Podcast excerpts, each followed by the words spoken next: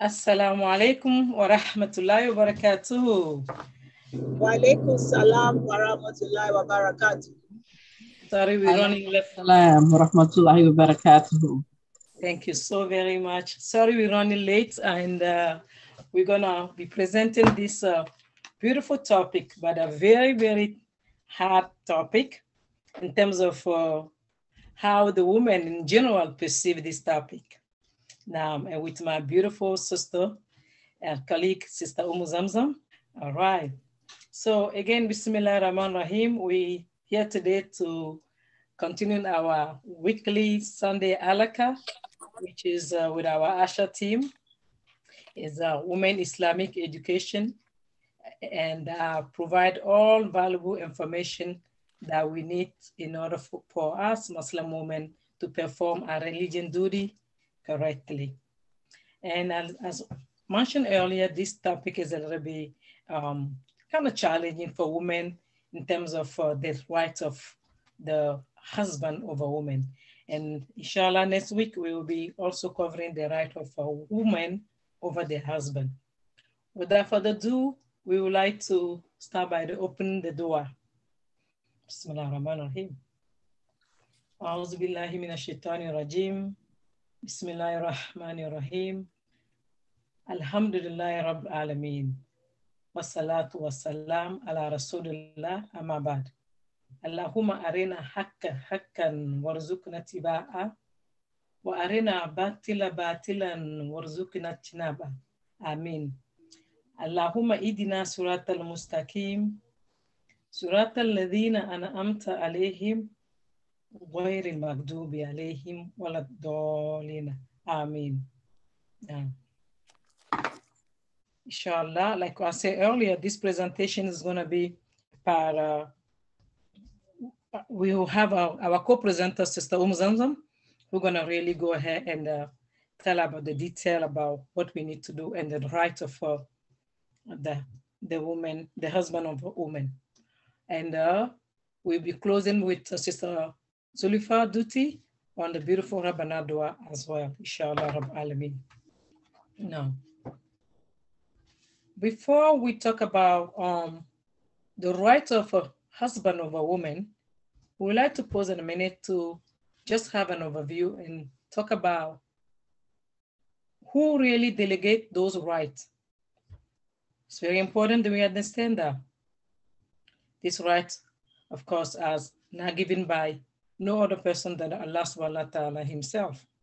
So once we understand that this right is coming from Allah, but not from your husband, not from the mother-in-law, nor is from the father-in-law or anybody else except Allah subhanahu wa ta'ala, I think sisters, this can really be a, of a reassurance and knowing that we're doing this for the sake of Allah. Right. So by understanding that this right that the husband have over you, by fulfilling those rights, you are obeying Allah, who is commanding you to do those rights. I believe at that point, it will be nothing else except the joys of you knowing that this is coming from your law. Now, so over all the stuff we need to know is one of the most important issue in our religion, which is uh, these issues pertaining to the, the fiqh, which is another, the jurisdiction of uh, the husband right. Why is it very important? This is so important because again, not only because it comes from Allah, but also the husband is the trial for women in this world. According to a lot of hadith and uh, even some verses in the Quran that we're going to look at later on, is saying that the paradise and the hell of the wife is lay under her husband. Subhanallah, this is profound. We're going to move on by looking at different hadiths and uh, in uh, some verse in the Quran that are really bringing us to understand those rights, those the husband right over us. And uh, this will bring us some clarity. So it, there is a numerous hadith by Prophet Muhammad sallallahu and he has emphasized on the great right that the husband has over his wife. Well, before that, we have to say something very important that even the prayer, all right, of a husband, of a wife, and the other act of worship, which is a ibadah, including fasting, you know, giving zakah, feeding the poor, Ramadan, all those things is central on obedience of a husband. Subhanallah. Wow. And this statement here, saying here, uh, that uh, when a woman pray her five daily prayers, fast in the month of Ramadan, guard her private part from illegal sexual activity, and obeys her husband, she will enter the paradise of our Lord, Allah subhanahu wa. Wow. This is Sahih uh, Jamia 661. This is very profound. By obeying the husband and doing just that, you enter the paradise. Whoa. Sisters, this is a profound. Another adit saying that if a woman knew that, knew what right her husband has over her, she while he's having his lunch and dinner, until he finish all. that is profound as well. Another hadith, the next hadith here, aligning the that uh, whether a woman's prayer is a son or not is only centered in a on a, based on her respect for her husband. You know, Prophet of Allah sallallahu alaihi wasallam says, as for those people, their prayer do not go beyond their head. For example, it will be slave who run away from his owner until he's returned to them, and a woman who disobey her husband until she returned to obedience. This is so profound, sisters. This is touching the heart. Wow. Another important right, including the right to respect and honor by his wife. No matter how rich or poor this husband is, it is the sole responsibility of the woman, you know, to, to, to, to respect her husband. And if she does not do that, it says that her home will lack harmony and peace of mind. So Prophet of Allah sallallahu alaihi wasallam say in this regard that no one should prostrate to anyone else. But if I have, if anyone were to prostrate, or if he have to commend anyone to prostrate to someone else, it will be for the wife to prostrate for her husband to show respect, not to worship, but to show respect. Hmm. One more significant hadith brought to the mankind by the Prophet of Allah sallallahu alaihi wasallam illustrate the importance of the husband for his wife. He says, when the slave of Allah marry, he has completed half of his religions. Then let him fear Allah regarding the remaining half. Meaning what? Meaning that when you get married, that's it. Half of your religion is completed, is accomplished. Your duty of Allah is accomplished. So the remaining part is your rest. It's very, it's, it's just something. So those of you who are married, please, we pray that you stay married because again, this is a strong act of worship. And you have already half of your deed done just by staying with your husband. May Allah subhanahu wa ta'ala give us increased understanding of those issues. I mean, and so to understand that all this duty that we talk, we're about to talk about with my colleague later on right now, next slide is to come, is solely from Allah who giving you those commands to obey. By uh, fulfilling those rights, allowing your husband to fulfill those rights over you is nothing else by the duty of obedience to Allah. Now, we concluded by saying that all of these hadith quoted are, authentic with authentic sources. And uh, with this know, with this knowledge, we pray that we Muslim women, you know, you know, we shall really, really think about those things that we always do, especially when we are married, and know that doing them or not doing them is obedience or disobedience of Allah. Now, we, inshallah, will discuss the duty, also the rights of a woman over the husband in the next halakha, inshallah, biiznillah. So that it is very important that not just the woman, but also the duty also is upon on the woman, on the man, which also have his own uh, obligations. But we discuss that again, inshallah, biiznillah, at our next halakha.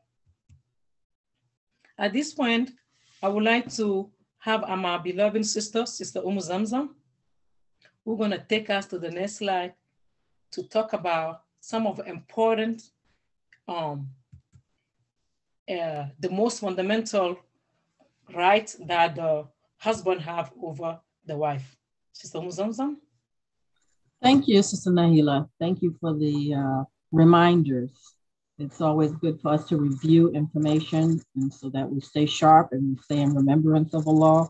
And uh, we have to remember that our actions, as long as we have two things in place, um, the intention to please Allah, and that the second is that is according to the Quran and Sunnah, these are actually acts of worship, just like Nahila was saying. Okay, so let's go over some of these points. Uh, nine important rights that the man has over the woman.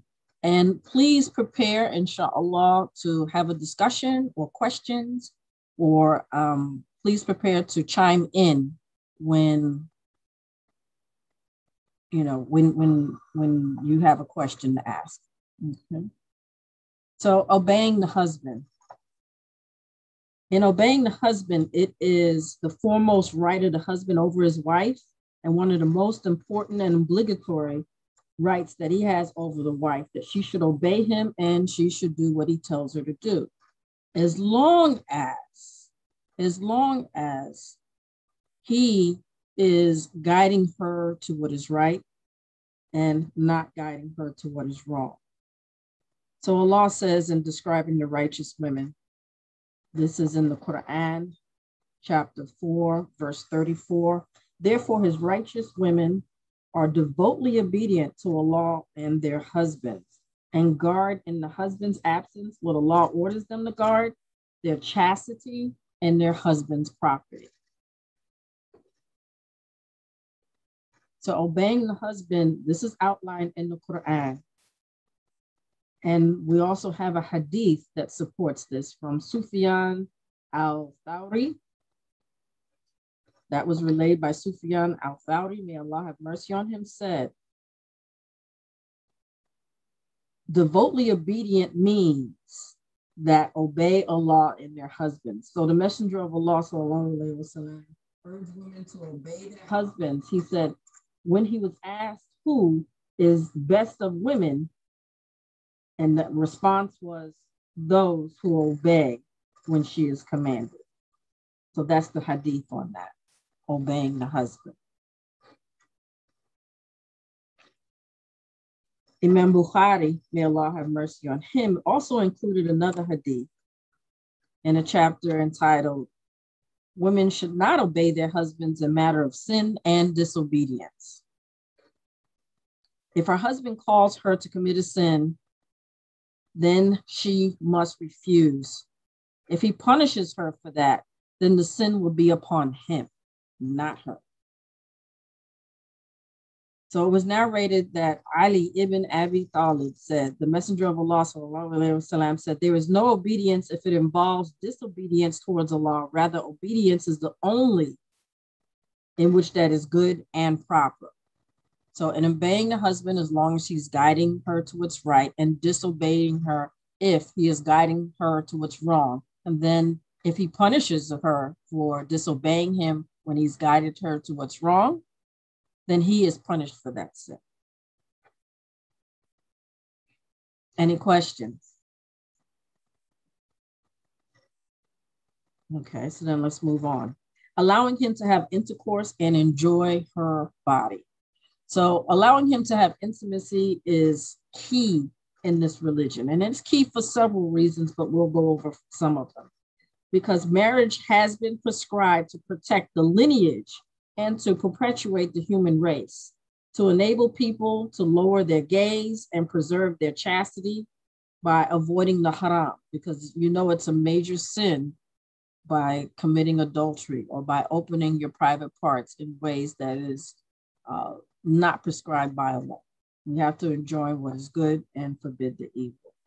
It's very difficult, they're saying, for men to abide by this rule if they are not lowering their gaze, they are not preserving their chastity, if they are not able to enjoy their wives when they need to enjoy their wives.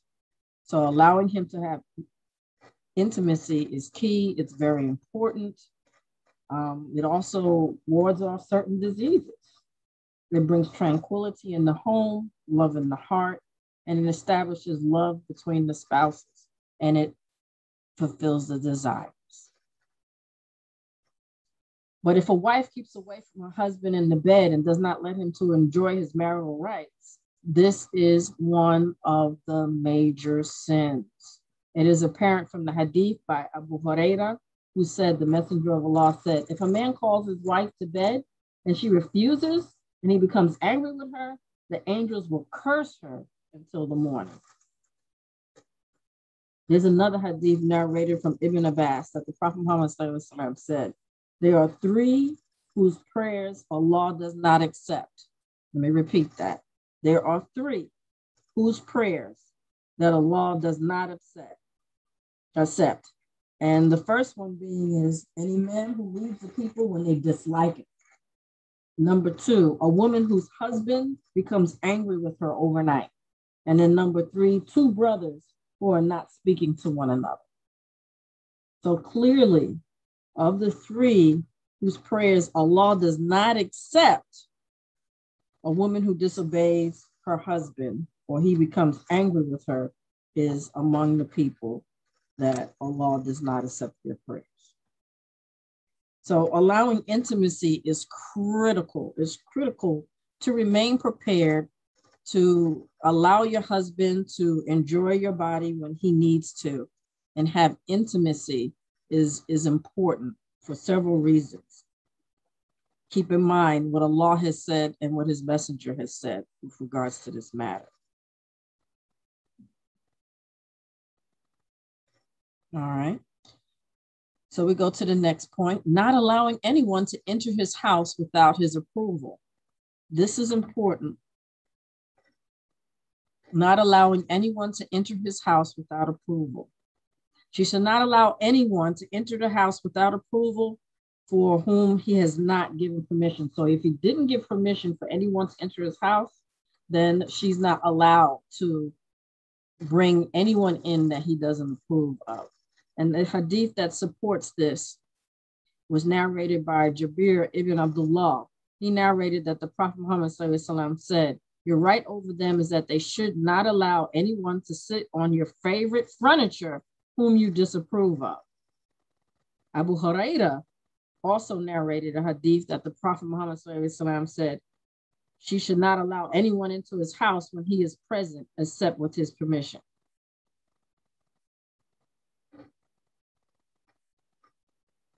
Okay, so those are the two authentic hadiths with regards to not allowing anyone in his house or not allowing anyone to enjoy his furniture without his approval. So let's move on to the next. Not to observe nafil fast when he is present without his permission. So it's not to observe extra fasts when he is present without his permission. If you have obligatory fast, you must make your obligatory fast no matter what. That's something that Allah has commanded you to do. But if you are fasting extra fast, not full fast, uh, for extra credit from Allah, it is better for you to ask your husband's permission that he may need you during the time of the fasting. And so if he does, it's better for you not to fast, there's more reward in not fasting in this case than if you were to fast without his permission and then not be available to him. It's not permissible for you to fast for extra credit fasting when your husband needs you. So this is indicated by the hadith of Abu Huraira, which quoted, a woman should not fast when her husband is present except for when she has his permission.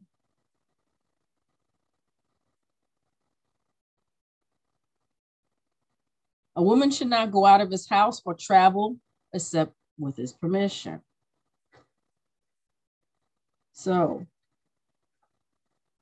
Sheikh Al Islam Ibn Taymiyyah said, A woman is like a slave of her husband, and she is not able to have the right to go out of the house without his permission, whether her father or her mother or anyone else tells her to do. So, this is according to scholarly consensus. If a man wants her to move to another place while fulfilling his duties towards her and respecting the limits set by a law concerning her, and her father forbids her to obey him in that, then she has to obey her husband and not her parents. Because in this case, her parents are doing the wrong and they do not have the right to forbid her to obey her husband. So a woman is supposed to obey her husband over her parents. Once she's married, she has to obey her husband. She should not mistreat him or annoy him. She should not mistreat him or annoy him. And that is a hadith by Muad ibn Jabal, narrated that the Prophet Muhammad said, No woman annoys her husband but his wife among. Al, let's see, Al Hul Ain says, Do not annoy him, may Allah destroy you for the first Well, he is just a temporary guest with you, and soon he will leave you and join us. So no woman annoys her husband but his wife. Do not annoy him. May Allah destroy you. For he is just a temporary guest with you, and soon he will leave you and join us. So, Alhamdulillah, a husband is actually um, a provision for the wife. Um, he is alone from Allah we should not mistreat him or annoy him. And both of us, whether it's the wife or the husband, will only be here for a certain appointed time.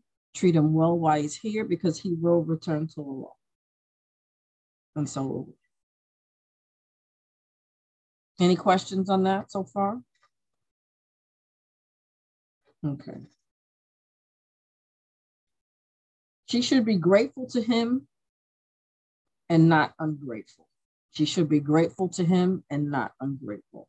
His rights over her are great, and his status is very high because Allah has favored him with the position of the protector and the maintainer and spending, and he has made him master and owner. It is narrated in a Sahih report that the Prophet Muhammad said, He is not grateful towards Allah, who is not grateful towards other people. So in the hadith, we have to be grateful to the people that Allah gives us provisions through. And in this case, our husband. So Allah loves the grateful and he is displeased with the ungrateful. And Shaitan is among the ungrateful. That's why he is a kafir. That's why he is a disbeliever. Not that he doesn't know Allah. He knows Allah very well. He knows of Allah's existence he has been close to Allah Azawajal. He has at one point been a servant to Allah as Azawajal. But because he is ungrateful, he is among the kafir. So we as believing women need to be grateful towards other people and grateful to our Lord. And that's a general command. It is obligatory. Gratitude in and of itself is obligatory. So to make it even more clear, there is a hadith of Asma bint Yazid who said, the messenger of Allah passed by us when we were among a group of women. He greeted us with salam and said, beware of people who are ungrateful. We said, O messenger of Allah, what is ingratitude towards those who do us favors? He said, one of you may stay unmarried for a long time, living with your parents, Then Allah blesses her with a husband and blesses her with wealth and children from him. Then she becomes angry and says, I have never seen anything good from you. So this hadith implies that no matter what our husbands do for us, that sometimes we may tend to be ungrateful.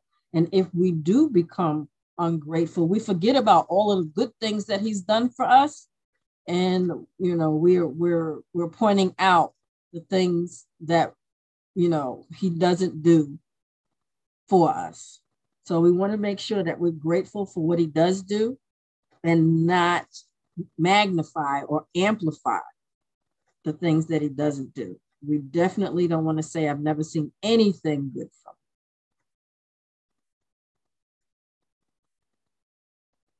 So we have another hadith here, it was narrated by Amar ibn Huzaymah ibn Thabit. He said, We were with Amar ibn al-As during Hajj, and we were in Mar al Zahran, we saw a woman in her howdah putting her hand on her face. When he made a stop, he entered a mountain pass and we entered with him. He said, We were with the messenger of Allah in this place, and we saw many crows, among whom was a crow whose beak and feet were red. The messenger of Allah said, No women will enter paradise except the ratio of this crow among other crows.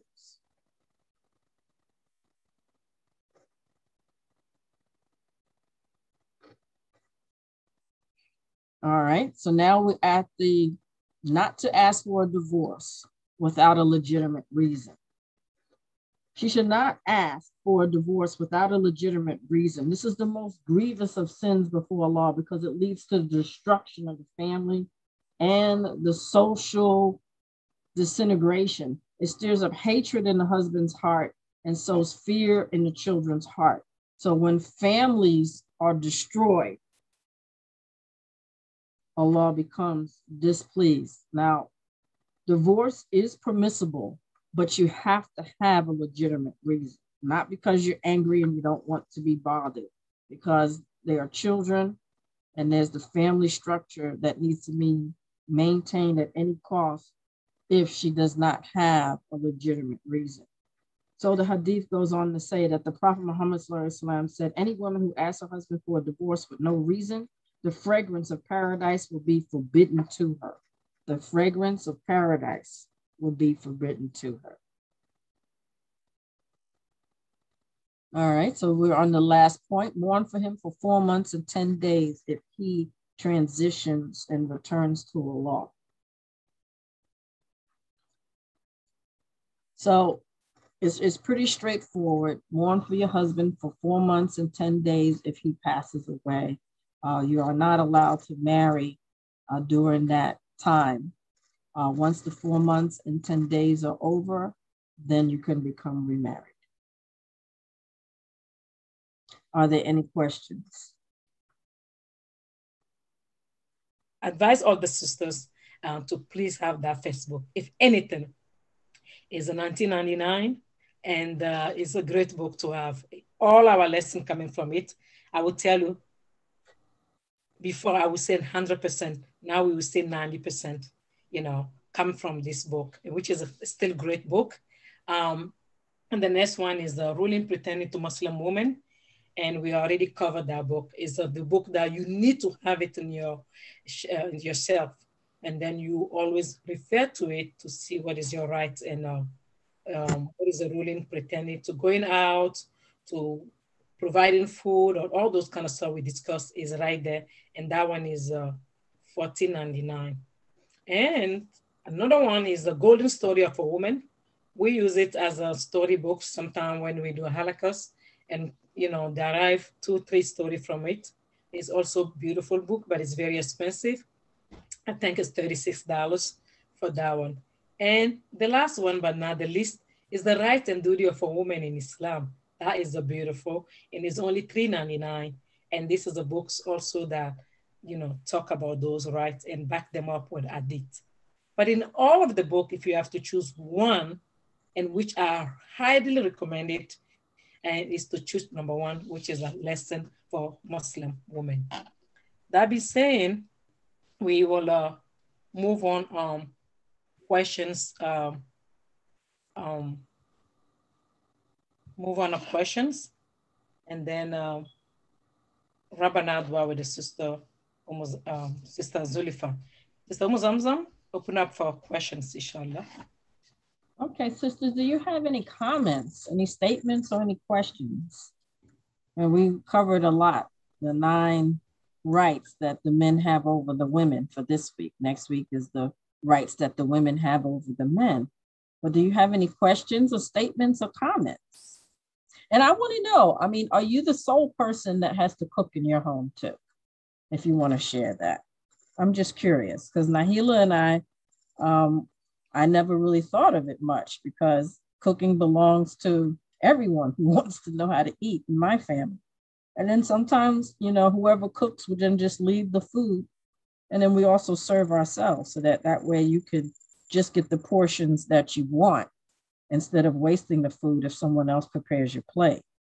So, um, Sister Muzanza will move on to call Sister Zulifa for Rabbanat uh, revision, inshallah, bismillah. Sister Yes, thank you, Sister Nahila. I actually enjoyed our conversation, sisters. Thank you. Um, now we're going to move on to Rabbana Du'as with Sister Zulfa Duri.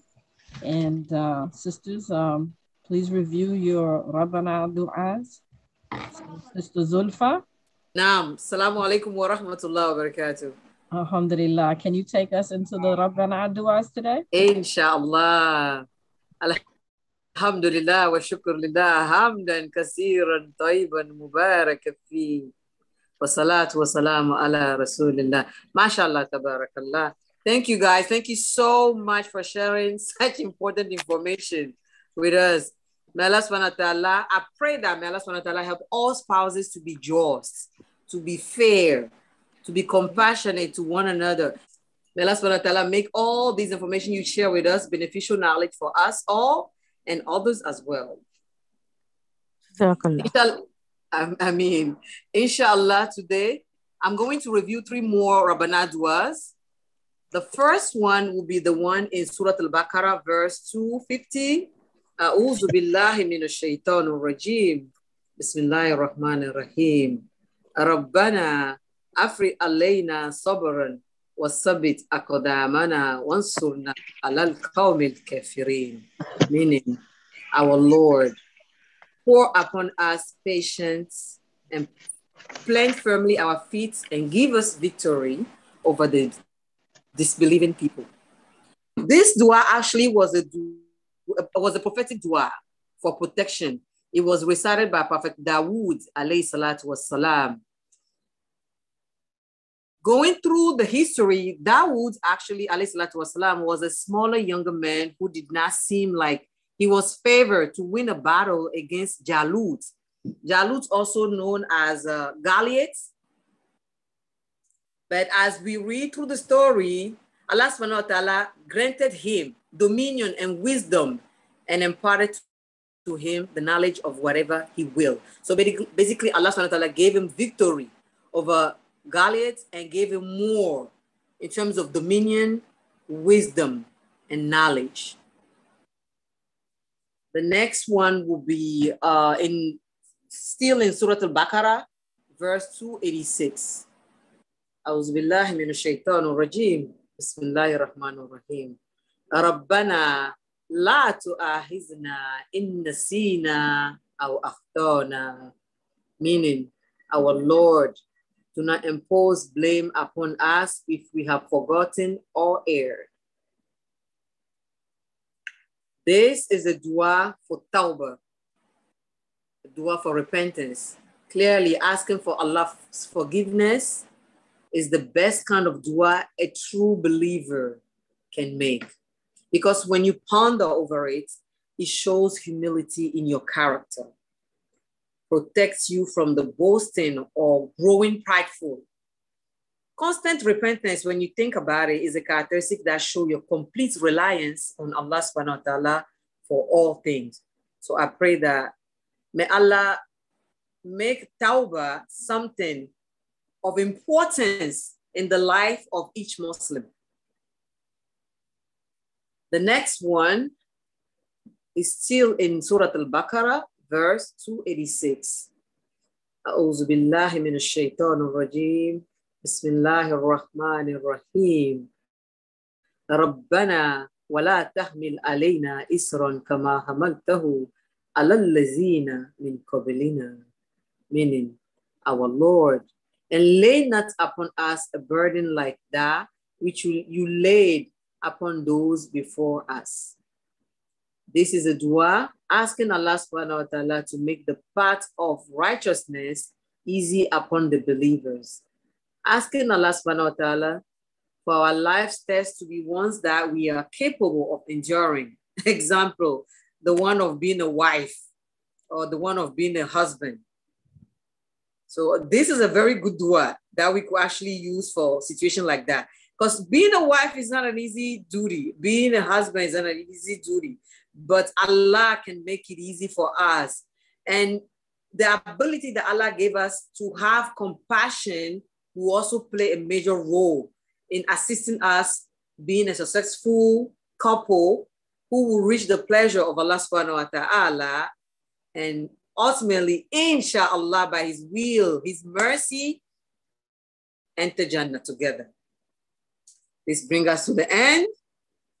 ربنا تقبل منا إنك أنت السميع العليم وتب علينا إنك أنت التواب الرحيم. May Allah subhanahu wa ta'ala accept our efforts and purify our intention. May our intention always be to reach the pleasure of Allah subhanahu wa ta'ala. May He benefit us with what we heard and learned and give us the ability to practice it. Because that's important. Hearing, absorbing information, gaining knowledge is important, is good, but not putting into practice is a big waste. May He always bring us closer to His pleasure and protect us from His anger and punishment in this life, in our death, in our graves, and on the day of judgment. Amen. I pray that Allah subhanahu wa ta'ala unites the entire ummah of Nabi Muhammad sallallahu alaihi wasallam in Jannatul Firdaus. May He bless and have mercy on the entire Ummah of Nabi Sallallahu Alaihi Wasallam, the dead and the living. Amin. Ya Arham Rahimeen. Subhana Rabbika Rabbi Izzati Amma Yasifoon. Wassalamun ala al-Mursaleen. Walhamdulillahi Rabbil Alameen.